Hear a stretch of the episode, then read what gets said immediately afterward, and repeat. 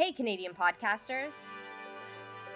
The Canadian Podcast Awards are in full swing, and it's your turn to cast your vote. Join us in recognizing the remarkable talent and creativity of your peers in Canadian podcasting. Make your voice heard by voting for the podcasts that have kept you entertained and informed, and help crown the champions of the Canadian Podcast Awards. It all happens at campodawards.ca. Voting closes November 12th. You are listening to a Nerd Room podcast production. We, the nerd. Bunch of nerds.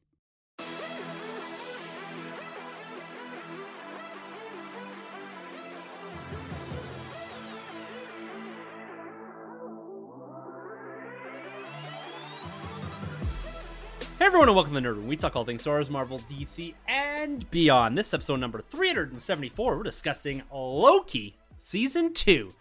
I'm one of your hosts, Tim. And I'm Ian. Welcome back on to the sacred timeline where we're here talking about Loki Season 2. We took a little bit of a drift onto, I would say, a multiversal branch there for a few minutes, but we're back here, man, and I'm pumped to talk about Loki this week. You know, it's a, a show that we did a little of a build up to, and now we have four episodes and one huge cliffhanger that we're reflecting back on before we get to episodes five and six that are dropping this week and next week that will end Loki season two. But man, before we get into discussing this season, this MCU show on Disney Plus, how have you been, my friend? Been good, man. Been good. Yeah, it's been uh it's been an interesting time because there hasn't been that much coming out in terms Slow. of like shows and movies, but like I actually have been super busy with kind of nerd nerd stuff just because um there were some movies the creator came out late here in Japan, so I went to watch that and I actually you know had a great time watching that movie. Um but the biggie for me was video games, man. Like it's Mhm. been insane. Mm-hmm. we had like the you know I'm a big like Sonic guy, so Sonic Superstars came out. Uh, I had a lot of fun with that with my kids, and then Mario and Spider Man Two came out, and um, those both those games are, are game changers, man. Like like Mario Wonders is such a great game to play with with family. I definitely recommend that for for anyone. It's such a fun and has lots of original ideas. It's such a good game. But Spider Man Two, man, like I finished it the main story yesterday, and every single time I put on that game, something happened that blew my mind, man. Like really? it was it that good? reveals after reveals and yet like the story's great the the development of the characters even some of them villains that are only in it for a moment you know it's so well done and so well executed and for me like the, the main thing is just like the dynamic between you know miles peter and mj in that game is something that we've not seen i think even in movies like they Wow. seem so real in the game and i guess because you spend a lot of time as them you're kind of invested in their their stories but man it's so good like the guy who plays miles i forget his name the actor's name um he was in the movie wonder but man they should they need to cast him as miles morales in live Mhm. action because like that game was insane absolutely insane I'm glad to hear that. I've heard lots of positive things about it, and it was like a massively anticipated game coming off the back end of the first one. Mhm. And I'm so pleased to hear that you've had a good time with it because it's one of those things like sometimes those games are hit and miss, especially a sequel, a follow up sequel to something that was really well received. Yeah. And even with Miles Morales, it's the lowest hanging fruit in superhero movies that has not been touched. Like, yes, you Yeah. have him in Across the Spider Verse and you have him in animation, but you're like you're talking live action. No Yeah. clue. Eh, there, there must be a Sony Marvel Studios clause or something that is preventing that character from making his debut in live action, either with Sony or inside of the MCU. Like, I do not Yeah. understand why he's not made an appearance yet. They they he will like he'll I Oh, 100%. Spider-Man Spider-Man 4 will bring in Miles Morales. You think so? Like the Tom Holland Spider-Man Four will bring in Tom or will bring in Miles Morales. I'm pretty sure it will. And the thing is, you could keep Tom Holland as because he's. I mean, he's getting older as it goes along, and he, you know, him as a mentor for for Miles Morales. And I wouldn't be surprised if we, we have a big chunk of that movie with a Miles Morales character, and then allowing him to then have some That'd kind cool. of solo movie. But I mean, like, they have to because Mhm. everybody loves Miles Morales. Like, Yes. people love the Spider Verse. People have accepted him, man. Like, I think they might have been worried at the start, bringing a new Spidey character and moving away from Peter. But man, like, people like him. Seem to like him more than Peter Parker. Like, Mhm. and and the way that this game executes his character and their relationship and how it kind of ends uh the game ends like if they did that in movie form i guarantee be the best spider-man movie we'd ever Mm. received like because it's such a great dynamic that you can have with these two spider-man characters and um them both being from very different backgrounds but yet they have very similar ideals and you know they're both uh, really great kind of inspiring heroes. I think what you could really do with those two characters and how they could play off one another, and then you know some you know Peter could take a break or Miles could take a break, or we could change locations and stuff. And I think they have to. I mean, everybody loves Spider Man, so I don't see why they haven't done it already.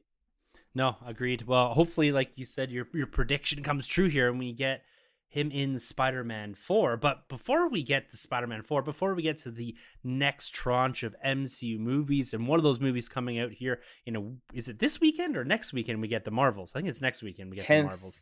The, Tenth, yes. no, I think it's tenth here. So yeah, a couple of weeks. Yes, it'll be ne- next week. we next get the Marvels. So we're getting our our I guess the last MCU movie of 2023, and potentially the last one until we get sometime into mid 2024. But the TV shows are still being dropped on Disney Plus, and the one we're here to talk about today, and I think it's significant that we talk about this show at this point in time in the episode count and in the story because of the massive cliffhanger that happened in episode 4 and where they actually take it and how it connects to the larger MCU story. One of my biggest issues with with season 1 in the MCU is that they didn't ever really properly integrate that story into the wider multiverse saga as was promised inside of the it's all connective narrative that goes through the MCU. But before we kind of step on that thread, let's talk a bit more about Loki. The first four episodes, what are your general impressions of this vehicle for Tom Hiddleston's character Loki, who's been with us since 2010? So he's into his second decade playing this character, which is absolutely wild. But how have you felt about this show? You know, we're coming off of a huge Ahsoka Star Wars show. We've had some hit and miss in the Disney Plus space. Secret Invasion, I had amped up. I was so excited for. It really nosedived towards the back half of it. But how is this one holding up for you? Um, I think it's overall it's it's been it's been really good. Like I think it's a bit different for me with this than Ahsoka because Ahsoka I had some kind of connections with Yeah. that character prior with Rebels, with Clone Wars, and you know a lot of the stuff that that really pleased me about that show was the connection, the connectivity, and my you know understanding of the stuff that came before. Whereas with Loki, it's it's kind of very fresh and it's very new, and he's a character that I'm not so familiar with. Um, and I loved the first season of Loki. It still is my favorite uh, of of all the shows. So this one, I went in with high expectations, and I think overall, for me, it has been meeting those expectations for the most part. Like, uh, I don't know if we'll get into specific episodes, but like the first episode of that show, I would say is one of my favorite again episodes of MCU television of Loki season of two. season two or season, Season two. one? Season two, yeah. season two. So season two, the first episode of season two, I thought was absolutely fantastic. Like I loved everything about it. I thought it was beautifully shot. Like that was the thing that stood out for me. Like Mhm. the wide angles that they had, and they were just like one takes where they'd be walking down the corridor, and there was just so much like attention to detail and the in- interaction with the characters and then they'd pan into another shot and they'd walk into the shot and it was just so well filmed it was so cinematic so i absolutely loved that episode um as the story progressed, I thought like the, the, as they went on, like the there were things that they threw in which had kind of big impact, and they kind of shrugged them off a little, and I understood why they did that. It was kind of to you know bring characters like Sylvie back into the story, um, so I didn't have an issue with it. I think the third episode for me is where it dropped, and it oh, was where only they go back to Chicago in the 1800s? It was because of Victor Timely. Majors' performance in that killed it for me, man. like I could not stand it, and I, I thought, what is going on here? It's like pantomime. It's like so over the top. It's so ridiculous, and I, I couldn't, I couldn't get with it, man. Like I couldn't wait for the episode to finish. but there were there were aspects of the episode that I did like. It was just that when he was in it, at the end, they dialed it down because other characters came in and they kind of were talking a lot more than he was. Um, but then no, episode four kind of redeemed itself for me. Like again, Mhm. episode four, they dialed it down a little. He wasn't necessarily the focal point for most of the episode, and what happened in the fourth episode and how that was filmed again, you know, top tier MCU Yeah. content for me, man. Like, and the funny thing is, the first episode and the fourth episode were created directed by the same people. Were Um, they? So yeah, and Justin Benson, Aaron Moorhead, I got their names here, but they're gonna they've actually been now um hired to do the new Daredevil. So the Daredevil lost their Oh, okay. uh, and director, they're also they've directing the been- last two episodes of this show too. Oh, really? Episode, okay. Episode well, five and six. That's that, that's what it's posted as. They're directing the last two. the, they're I think they're they're incredible. Like they're a great team together. I think one of them is is more of a cinematographer, and the other guy's more of a director. And when they're together, you can just see how well everything fits together and how beautiful the shots are. And so yeah, I'm so happy to hear hear about those last two episodes. Now, how Yeah. about you? It seemed like you you had a slightly different feel maybe for the third episode.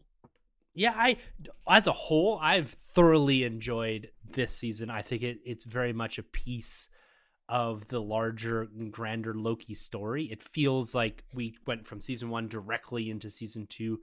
There didn't feel like there was this big break or there was a different direction taken where it felt that it wasn't part of the same story, which I really liked.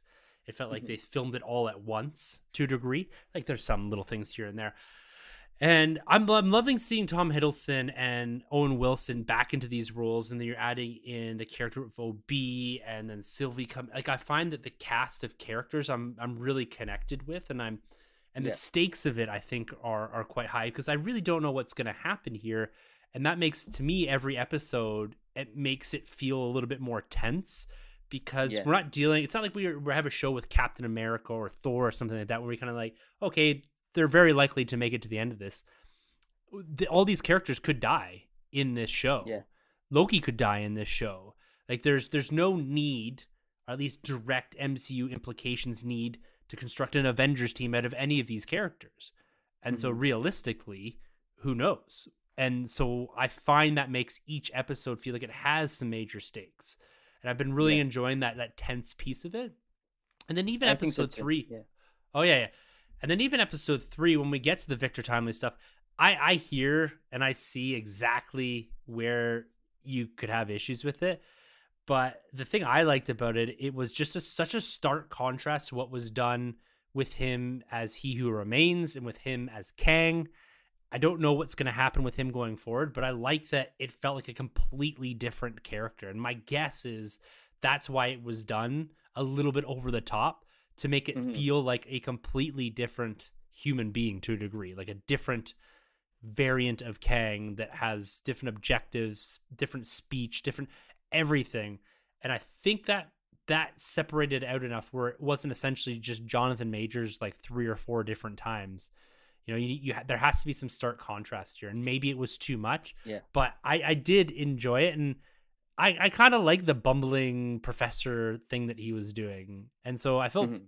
I felt fine with it. And the biggest issue I have, to be honest with you, is I don't understand all of it and what's happening. And maybe we're not meant to at this point. Yeah, well, all the time stuff that we've got in anything has kind of confused me. Like the Mhm. the Ms. Marvel stuff confused me because she kind of went back in time and she changed the past and then that changed the future, and it was like, well, that's totally goes against anything Mhm. we've been told before. And I think with this one, they really do. They are really playing with time, and I think it's got to a point where you're gonna have to just forget about it and, and just and just go with it. But I totally Well- agree. The, the stakes is the stakes is the big one for me. I think that's also something that has been missing in so much of the mm-hmm. recent stuff that we've been getting, and they've been giving us big stakes, but they don't feel earned or they don't feel you don't don't feel it. With this show, every episode, man, you really do feel it, and I think that was Yeah. my favorite part. The second episode, I loved that scene. Um, I forgot the the she's the security, the head of security. Uh, I forgot the actress's name, Wunmi or Wuma or whatever her name is. She was like had such a great performance in that episode. Whereas when she's like looking up at the screen and the timelines uh being pruned Mhm. and she's getting upset and she's like, Yes. those those are people. Man, like I was like really super emotional, man. I'm like, wow, this is this is crazy because when you think about it, this is bigger than anything Thanos did. This is not Yeah. just one universe and he's taking it half. This is whole universes, billions and billions of life forms that just disappear. And it's a kind of weird concept. It's hard to get your head around because when a timeline's created, you end up with basically a non-linear multiverse. So it's already existed from start to Mhm. end. And then they prune it and it disappears. So it's kind of like, you know, any of the Sonyverse stuff that we got, you know, could actually be pruned or, you know, any of these different things that we've got. Basically, we're just losing a whole universe, every single character in that universe, every single human, every single life form. So it's crazy to think how much life is basically being formed and being destroyed in each of these episodes. And when you do really think about that, it does really add a lot of kind of depth and stakes. It does give you that real feel of of you know dread and and uh, makes everything matter that happens in the show. So I think that's a really good good thing that they're doing and they're achieving with this. Yeah, yeah, and they're and they're achieving it. I think in, in spades, it's it it's complicated, and I have a hard time because I've always tried to rationalize these time travel movies and try to find the basically the Bible or the guidelines that they're using to keep this idea and this concept contained and so that they're following certain rules and they're able to justify well if we do this this happens so that there's a cause and effect of everything that they do in the show.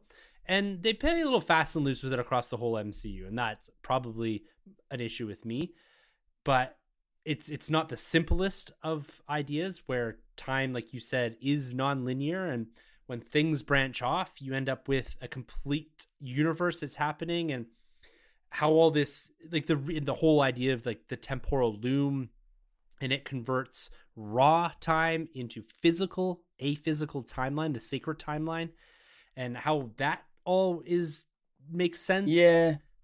Well, like It- it's like the when when the thing that was I was confused about as well was that you know um the he who remains his castle is like at the center of it, right? And you got the kind of the sacred timeline surrounding him, and he kind of explains earlier that, that this is a place outside of time. But Yeah. then when Renslayer goes there, um, his body's decomposed, and I'm like, I'm totally confused now because like I thought this place existed outside of time, so you know whatever happens there, like, so that was that was kind of confusing, and yeah, the the timelines like the, the loom seems to be this thing where basically it's it's kind of collecting like an unlimited amount, like these crazy amount of of timelines, and Yeah. it kind of you know brings them down into a smaller, more manageable kind of rope, and I yeah I I don't really I because I was thinking is it kind of bringing them into one main timeline? It just like basically I think that's what it's doing. It's it's it's taking my understanding from the OB description is that it's taking all this raw time that exists and it funnels it down into a physical single sacred timeline. Yeah. And when you stop clipping or pruning that sacred timeline that will have periodic splays off, that's what's creating more and more of this raw energy. And so it's taking all of these, all of this raw time, all of these different timelines and universes and all that, and then trying to shove it back through the loom to create a single timeline. That's where like this overload is happening. Yeah. And so you're just creating more and more raw material to shove into the same loom to create this sacred timeline. And so let's talk about we'll, we'll get back to some of the characters, but as we're on this thread here, let's talk about the end of episode four, this huge, massive, one of the biggest, I think, cliffhangers in the history of the wow. MCU.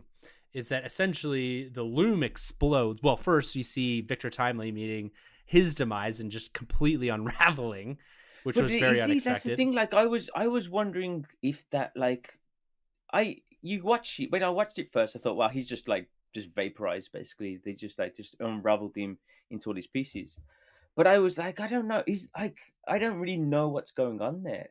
Was are all of the threads that came off him versions of a Kang? Like, are all of these e- eon tangles, and each of those strings, those pieces, are Hmm. you know different versions of Kang going into their different timelines, into Yeah, the, the multiversal well timeline. it, it's the same it's the same effect that was used i believe in infinity war when thanos does the reality snap on one of the guardians of the galaxy and they kind of come undone like it, almost like a reality busting thing and my understanding is that that radiation when at least from the first couple episodes when they walk out into it and it's like slowly eroding the suits and all that that it's it's basically speeding up and slowing down time and so essentially you know something hits it and it kind of erodes a bit of time and it's like almost the radiation just explodes and the body isn't able to handle all of that. I took it as well, that's, his that's good for me because like Victor Timely's gone, so I'm I'm yeah, happy. he's he's long gone. Another kang's likely showing up.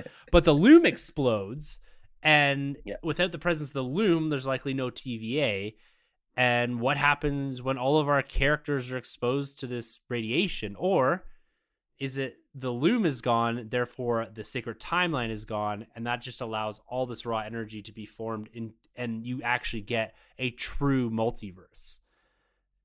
So Yeah, what do you think like what do you think comes out of this? Because we had two episodes here and that was that was huge. Like that could be the end of loki. It's not but that was that's a humongous cliffhanger it was it was insane like and again like i really did feel the absolute dread like again the Mhm. performances from hiddleston and everybody just looking like it's over it's like Yeah. it's done but it's kind of like what does that mean and i think the the negative point is that we've been given trailers and we've seen more stuff within those trailers Mhm. so we know, of course, we know more stuff's coming, but we know that they're going to go to other, you know, universes, multiverses, and see characters living their lives in certain ways.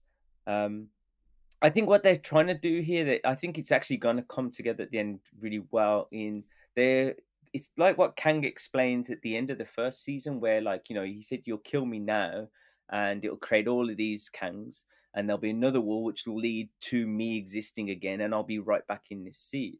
And it seems to be this this kind of cycle and, Mhm. and that's why I'm, I'm wondering whether the show will have a major impact or if it will just end with it being very self-contained with this cycle repeating itself. Because we've seen another version of loki and he's going to go through that whole process again the one that loki prunes. Yeah. You know, and I thought that was a really clever, um, a, a kind of really clever delivery. But I, I don't know now. I, I feel like this is supposed to happen to lead to the creation of the Kangs. I got a feeling that, do you know, with um, Loki when he was time slipping, Mhm. maybe this explosion is actually related to that time slipping thing because that was never explained why he was time slipping and maybe yeah in the trailers we see him time slipping again. So maybe it had some some kind of impact there.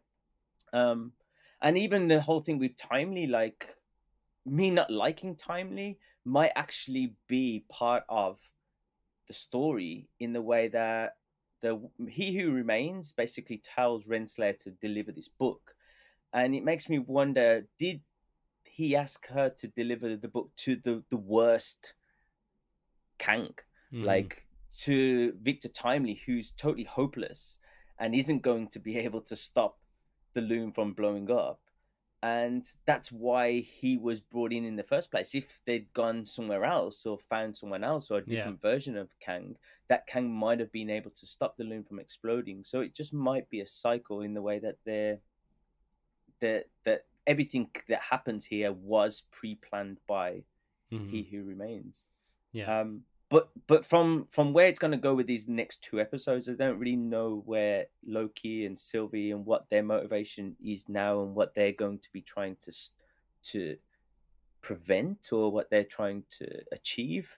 So it'd be interesting to see where their motivations lie now, um, wherever they wherever they turn up.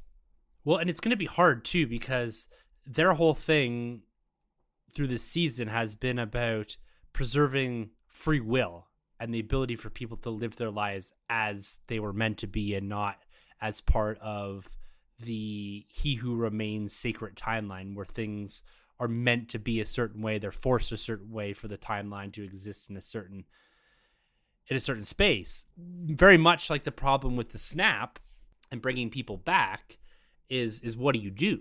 Like do you bring everybody back? Do you is the goal to get back to the sacred timeline but then effectively their mission to prevent the overprinting of free will by Kang is they're basically doing what he has to do. Like at the start of the season, I was like, oh, Loki's going to end up running the TVA by the end of the show and doing it mm-hmm. slightly differently. But it looks like the TVA is just going to disappear, and that is going to be where the multiverse comes in. My my going back to my biggest complaint from Loki season one when He Who Remains was killed, and they implied that that was the start of the multiverse. It's that isn't actually true. That was the catalyst for the beginning of the end, if you will.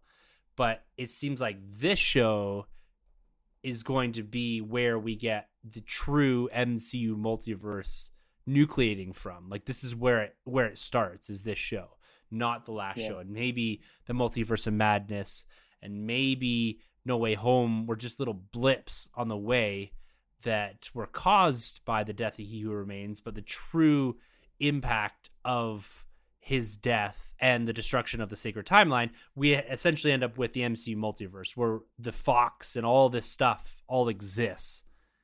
And it's just all there. Like I, it's it's confusing as all hell, but it's it's been en- Yeah. enjoyable to watch. it's been it has been enjoyable like i am still confused you know by certain things So like especially the you know the the variants that we were getting in the first season and then it creating these other multiverses and where are they coming off on the timeline is this prior this is post loom i guess Mhm. and you know why are those things happening and um, Sylvie's a little bit of a confusing one for me because she's kind of flip flopping back and forward between the the sides, and you know she's trying to prevent as many deaths as possible. I, I think her performance in the last the latest episode was was fantastic. Like you know where she kind of gets upset with them because uh, what's his name? Uh, Owen Wilson's character, like he's you know he's just like get some pie, and Sylvie's you know really distraught by by it, and she's just really trying to stop people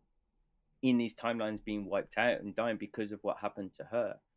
But at the same time, I don't know where she wants things to end up. You know, Mhm. with this loom blowing up, she was trying to stop it in the end.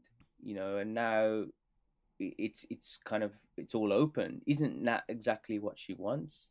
But then she, I guess, she comes to that realization that it's going to lead to the creation of the Kangs anyway. So for her, I don't know what her motivation can be now. It just doesn't seem, and that's that's why I'm interested about the next two episodes because Yeah, quite intriguing how it's gonna. what what are they what are they trying to achieve? Is there anything they can stop? Yeah. But it's interesting, like you you talking about it, you know, being having that that huge impact on things to to come. It makes me wonder if that will ever happen. I don't know. I'm not fully convinced yet because Well, you look at the Avengers movies that they've announced, so the Kang Dynasty, so there's something there with Yeah. it tying to Ant Man and the Wasp, Quantumania, and then there's Secret War, which it looks like it's going to be the compression of multiple universes into a single timeline again. But instead of it being the sacred timeline, it's basically a patchwork. Like if you go from Jonathan Hickman's Avengers run, it's like a patchwork of all these different universes amalgamated into a single planet. And you have all of this stuff interacting. And I think that's where Deadpool fits into all of this. Yeah, And I, I agree with you there, and I can totally see where you're coming from, and it makes total sense. My only, the only things that put me off that are number one, Kevin Feige said that you don't have to watch the shows to understand the movies. Mhm. He kind of said that pretty early on, like it, it didn't have to be a commitment that you had to sit through you know, all these seasons of shows. And the other thing is that people aren't necessarily watching Loki season two. no. Like it's not that popular, and people love the first season. But I think the stuff that's come before that, you know, before this season with the other shows and some of the movies has really put people off. And nobody's talking about Loki online. Like I'm not Mm. seeing people discussing it. You know, on- on podcasts, it doesn't seem to come up that much. Um, people are saying they're going to watch it, but they're in no rush to watch it Yeah.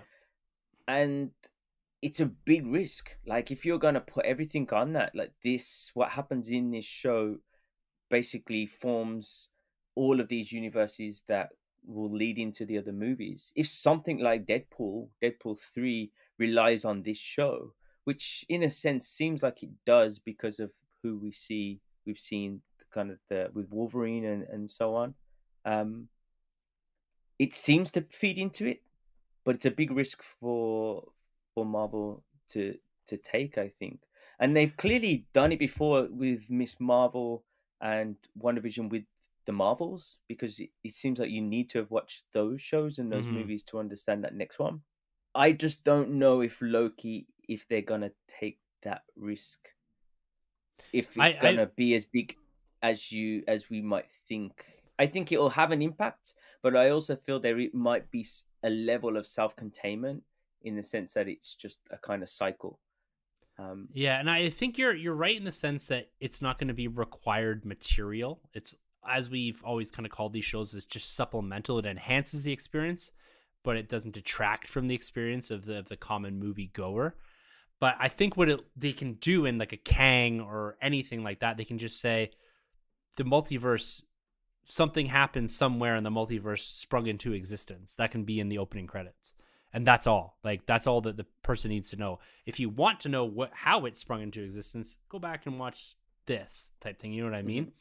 The the necessity to understand how it came to existence, I don't think is going to be required.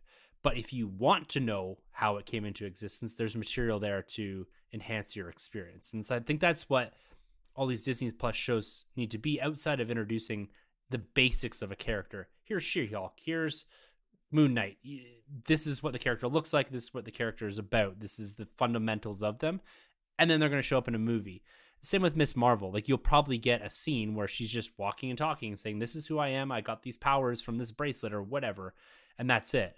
That's something that, you know, I've talked to in the past with even like Carlos about this, about the idea that they've recognized that they need to veer away from that direct line connection between the Disney Plus shows and the movies. And they're starting to move away, provide some separation like they have in the past. Mm-hmm. But then you go to the Star Wars side of the argument, and you're going to have to watch Ahsoka season one, maybe season two, to understand this Thrawn movie that's coming.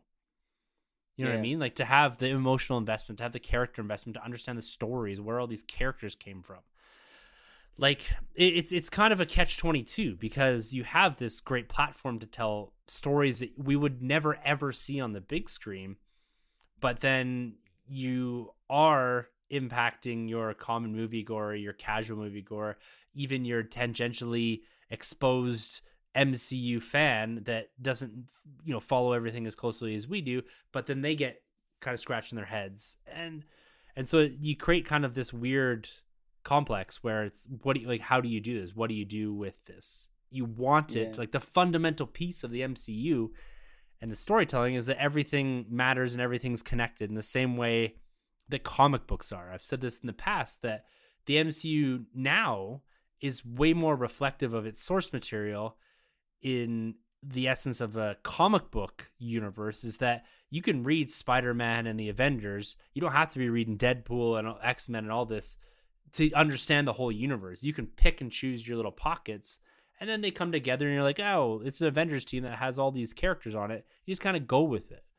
And so I think mm. like that formula of comic books is being reflected way more than it ever has with the MCU in phase 4 and phase 5 and what would be phase 6 the sense that you don't have to watch everything to understand certain characters or the Avengers movies. You can kind of just go and plug in. Like how many people watched all 5 movies going into Avengers 1?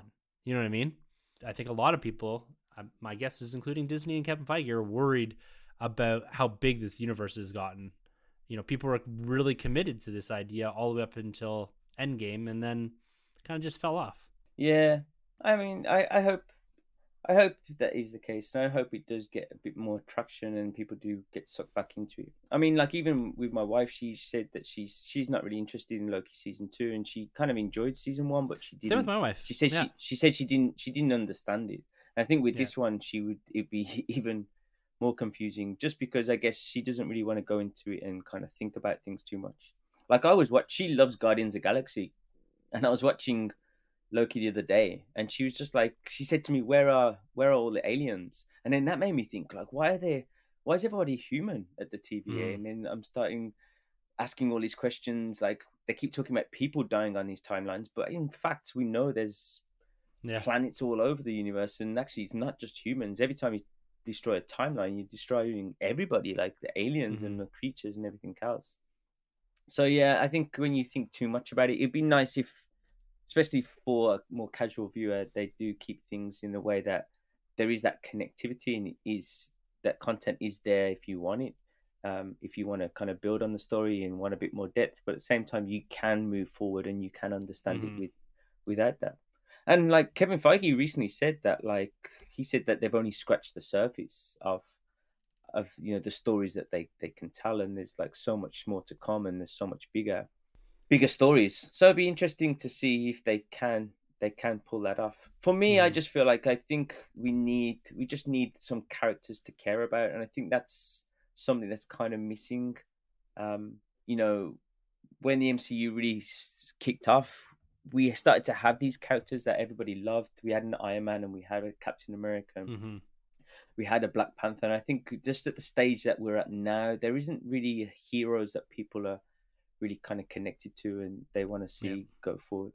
So I'm hoping that what Loki does is ends with just total chaos, multiverses all over the place, and then it gives them all of that kind of space to then play with to bring in new versions of characters that we mm-hmm. that we really like, and then that will then lead into the the big, um, you know, the the secret wars and stuff, and then yeah. you might even see some of the oldies come back fighting some of the new guys, and I think that'd be pretty cool too.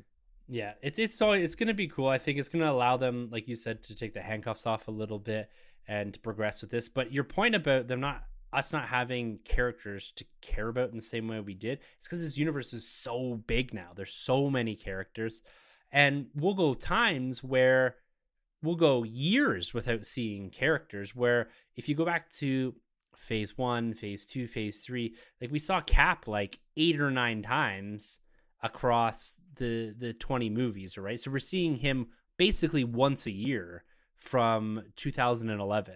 I think Evans makes an appearance almost every year up until Endgame.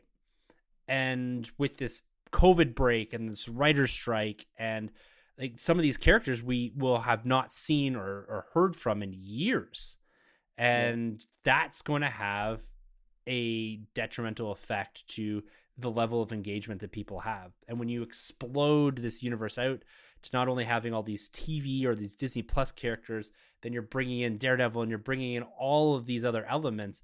It's going to get hard for people to keep track of. And that's why I constantly yeah. make this analogy back to the comic book universe. Like comic books have been like this for literal decades, where you basically just pick where you want to stay you don't read every single Marvel comic book that comes out every week. You don't read every DC one.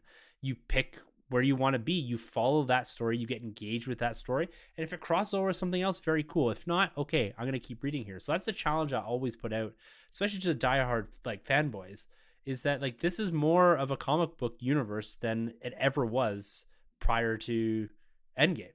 So it's. But I do these... think that the the only thing though with that is that's uh, I think that's a really good way to put it.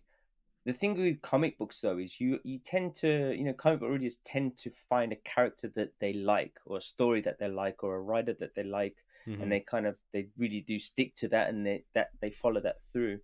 And I think with some of the past characters, even if there were big time gaps where you didn't see them, I think like the actors and mm. how they kind of portrayed the characters really sold them and people had a really strong connection to them i have like a university student here in uh, in japan and she loves captain america and it's just because of chris Evans evans's captain america yeah and you know he's not around anymore but like she has stickers on her macbook and you know she has all these avengers goods and stuff and i think like certain characters do really sell this franchise people have that kind of connection with mm certain characters or certain stories like you would with a comic book.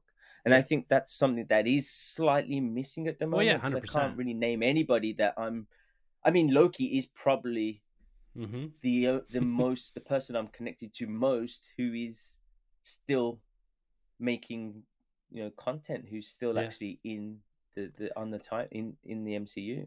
And I agree with that. Like I struggle with that same thing too. I don't have a an individual character that I could point out like I used to with Cap and say, like, Cap's my dude. This is the story I'm following. I'm pumped for everything that comes out in and around his arc.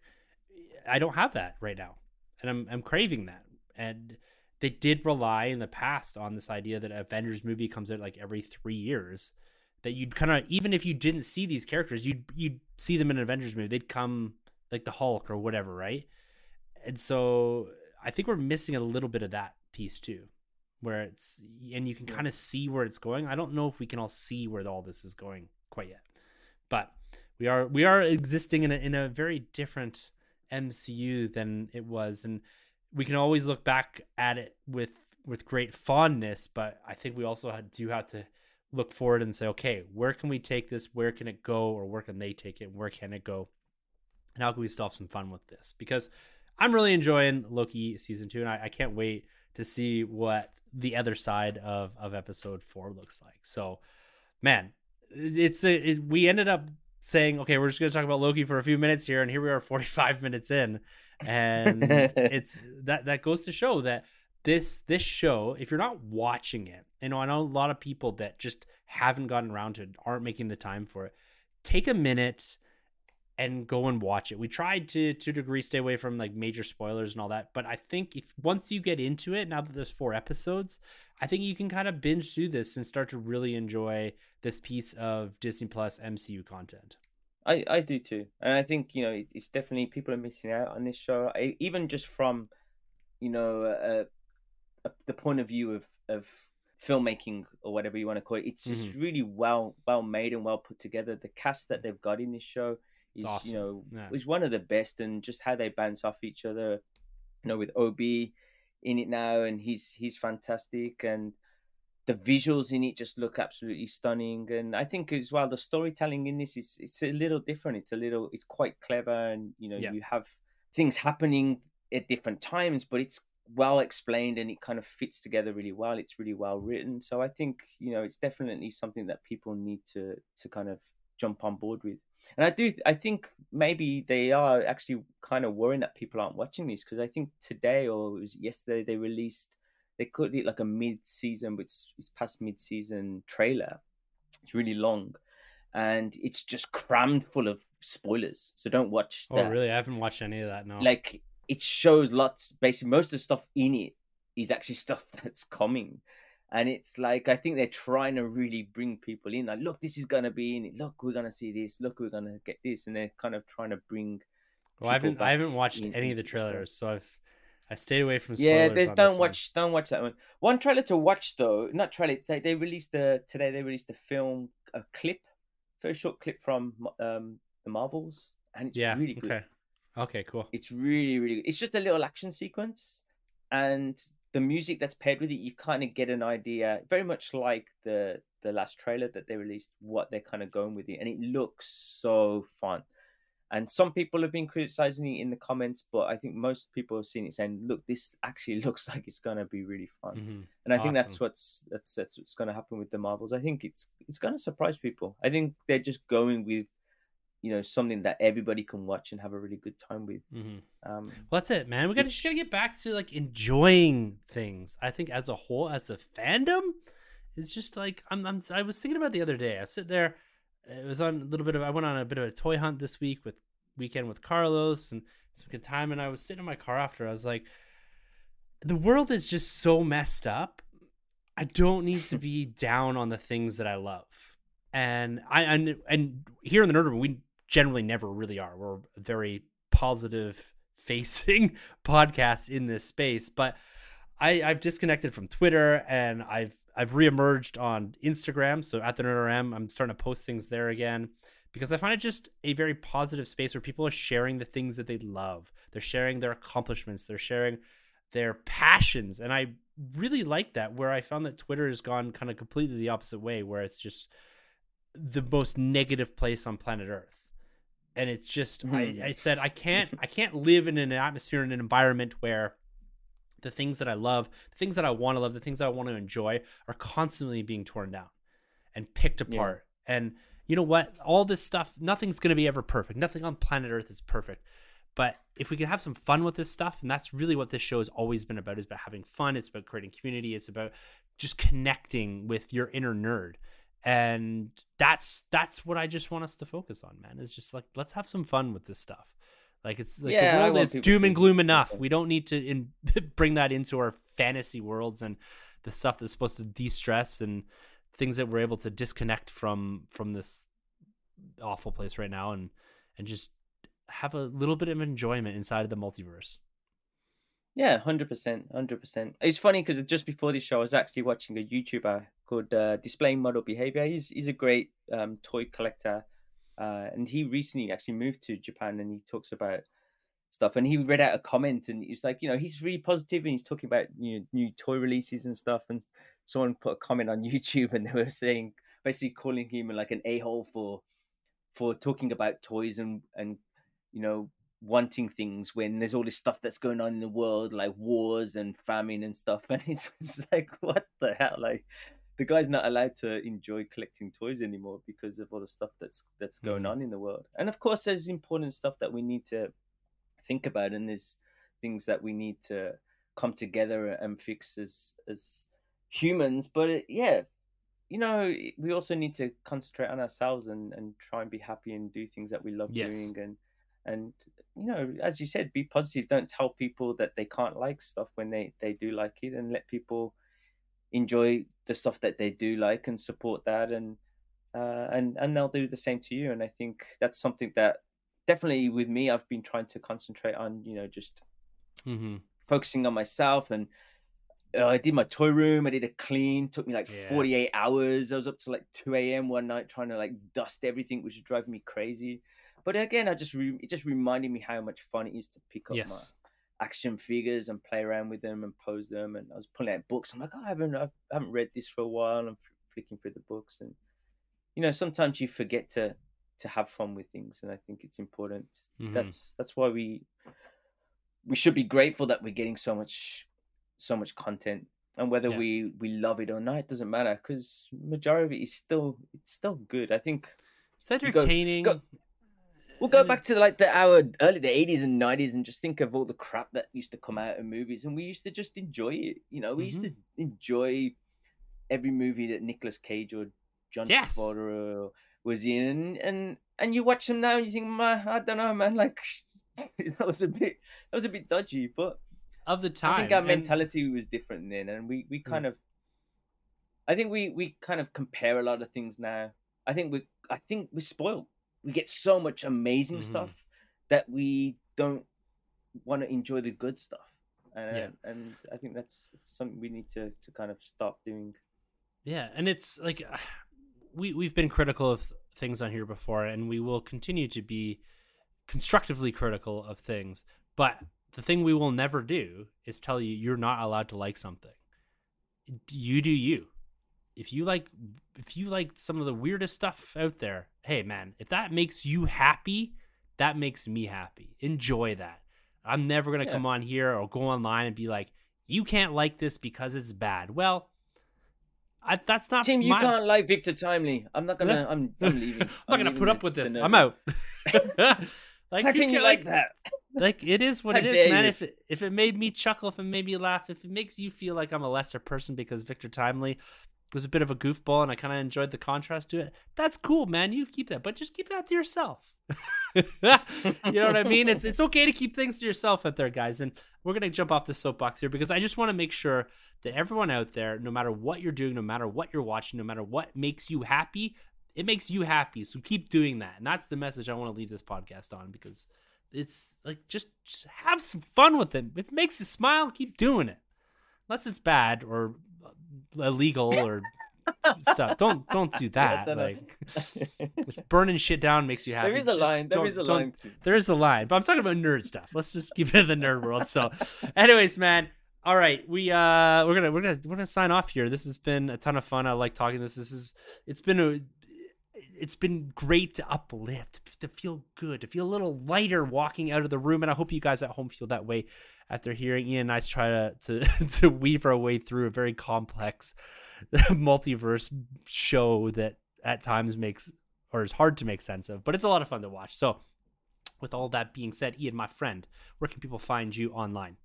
Yeah, um, I'm still on X, so you can catch me on X um, at Tokyo underscore Joey, I think. Um, and just come chat to me on there. Like I try to keep things pretty positive, Mhm. and the people I follow, I you know I'm quite kind of strict with that, so I don't really get to see a lot of the bad stuff, and I, I enjoy my time on there. So yeah, just jump on there, and of course here on the Nerd Room, uh, every couple of weeks if we can, uh, catch catch me on here. Awesome. Yeah. Well, look forward to chatting with you in a couple weeks. And you guys can find me, oh, try over on Instagram at the Nerd RM. I'm going to be posting some of my recent hunts. I'm back toy collecting again, which I've been having a lot of fun with.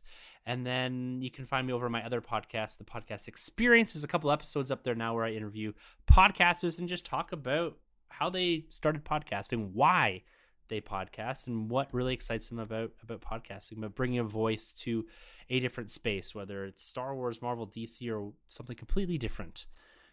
It's going to be yeah, I there. strongly So- recommend that. I I listened like the the twin. I I really enjoyed that Twin Sun. Is it the Twin Sons episode? yeah, I think you know, you know, people Sons. really need to listen to that. It's really you know it was really really great stories, um, and how these these podcasts come together. And I think Mhm.